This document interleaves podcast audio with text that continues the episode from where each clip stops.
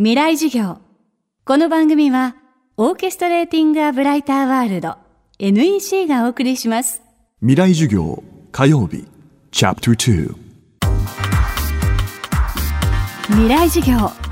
今週の講師は、映画監督、三池隆さんです。最新作は映画、無限の住人。木村拓哉さん演じる不死身の用心棒、万次は、両親を殺された少女リンに雇われてリンの敵を次々と倒していきます。初の悪役にチャレンジしたのは剣客あの津を演じた福士蒼太さん。けれどもあの津にも非業の死を遂げた祖父の敵を取るという大義名分がありました。スクリーンいっぱいに繰り広げられるバイオレンスの根底には正義と暴力への哲学的な問いがあります。未来授業2時間目。テーマはそれぞれの正義。映画とかそういうエンターテインメントの作ってしまった罪の一つに悪者がいるっていう概念。いいものと悪者ってそれは物語進めていくために非常に便利なんですよね。こいつは悪いやつは人間の姿をした悪魔なんだっていうでも人間と悪魔は同じなんですよ誰の心の中にも住んでいるしでいろんな事情があってそうなってしまうっていうそれも人間のただの幅なんですよね。あの子供に自分の生きたいように自由に生きていけばいいってなんかいい言葉に聞こえるけどすごく怖い言葉じゃないですか。本当に自由に生きるとどうなってしまうのかっていうあるルールを守ってっていうその時代の空気を読んでその中でそっと静かにうまくやっていくっていうこれ結構窮屈なことだと思うんですよ。それをいつの頃からか我々は長く続けてきてそのストレスがどっかで溜まってやっぱりなんか破綻をきたす時が来るっていうやっぱりそれにはやっぱり悪いやつがいていいやつがいてっていう物語をずっと作りすぎてきて単純に2つに分けて考えて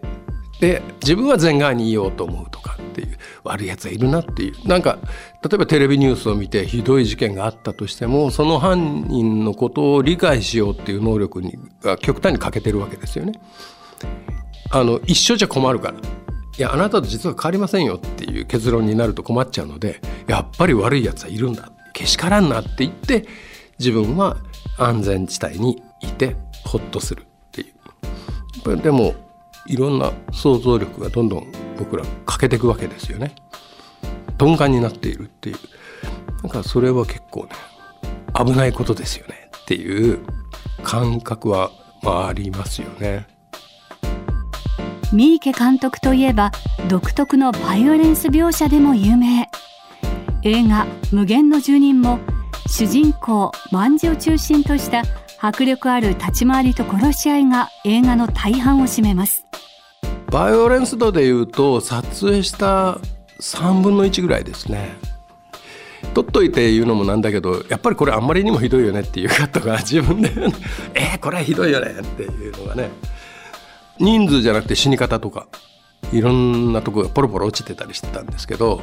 それはさすがにあんまりかなっていう。ただ外科医は毎日切ってますよね。で普通に包丁で料理してても今度指切った時にあやっぱりにこう傷ができて血が出てあこんなんか白いあ脂肪だみたいなね。当たり前じゃないっていう。当然じゃんって刃物で切ったらそうなりますよねって。でもなんか完全になんか麻痺しちゃってるんですよね。それが愚かと見るのかどう見るのかはまあいろんな解釈はできるでしょうけど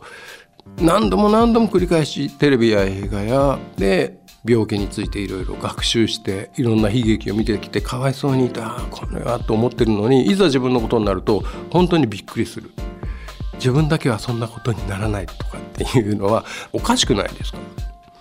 何かがの線が切られてるんだと思うんです逆に。だからジャンルで映画がくくれる時代っていう。コメディとして始まったんだけどそれは例えば主人公が面白いことを言うやつだから途中でそいつ病気になっちゃいましたってでいきなりカットアウトですもう出てきませんでも実際の人生ではそれは普通なんですけど映画の中でやると不自然に見えたりとかであのどうしても思いがあって魂がよみがえってきたらホラーになっちゃうわけですよね。でホラーになってそいつがなんか好きな歌を歌ったらミュージカルになっちゃうしむしろそれが自然なんだと思うんですよね。それを今いろいろマーケットをしたりしてリサーチをして映画を作ったりするようになってるので僕らからするとつまんないんですよね。つまんないから当然若い人見ないと思いますよ。別にと思う人たちが面白い映画を作ろうっていう意欲がないからどんどん衰退していくででも衰退していくのが僕らにとってはチャンスなんですよねその中で自由にできるんで周りがガンガン強いとよっぽど努力しないと生き生き残れない。結構楽ですよ今映画界で。別に何も考えず好きにやってれば好きなように映画が撮れるっていう。それは自分のが能力が秀でてるんじゃなくて周りがダメなんだと。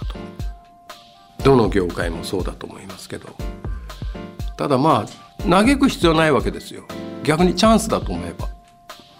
若い人たちは。大人と一緒にうんって世の中のことをなんか恨んでる時間もったいないですから。それはそうであればこうこうチャンスあるじゃんこうじゃんっていうふうに思って使うべき状況だとは思いますよね。未来授業今週の講師は映画監督三池隆さん。今日のテーマはそれぞれの正義でした。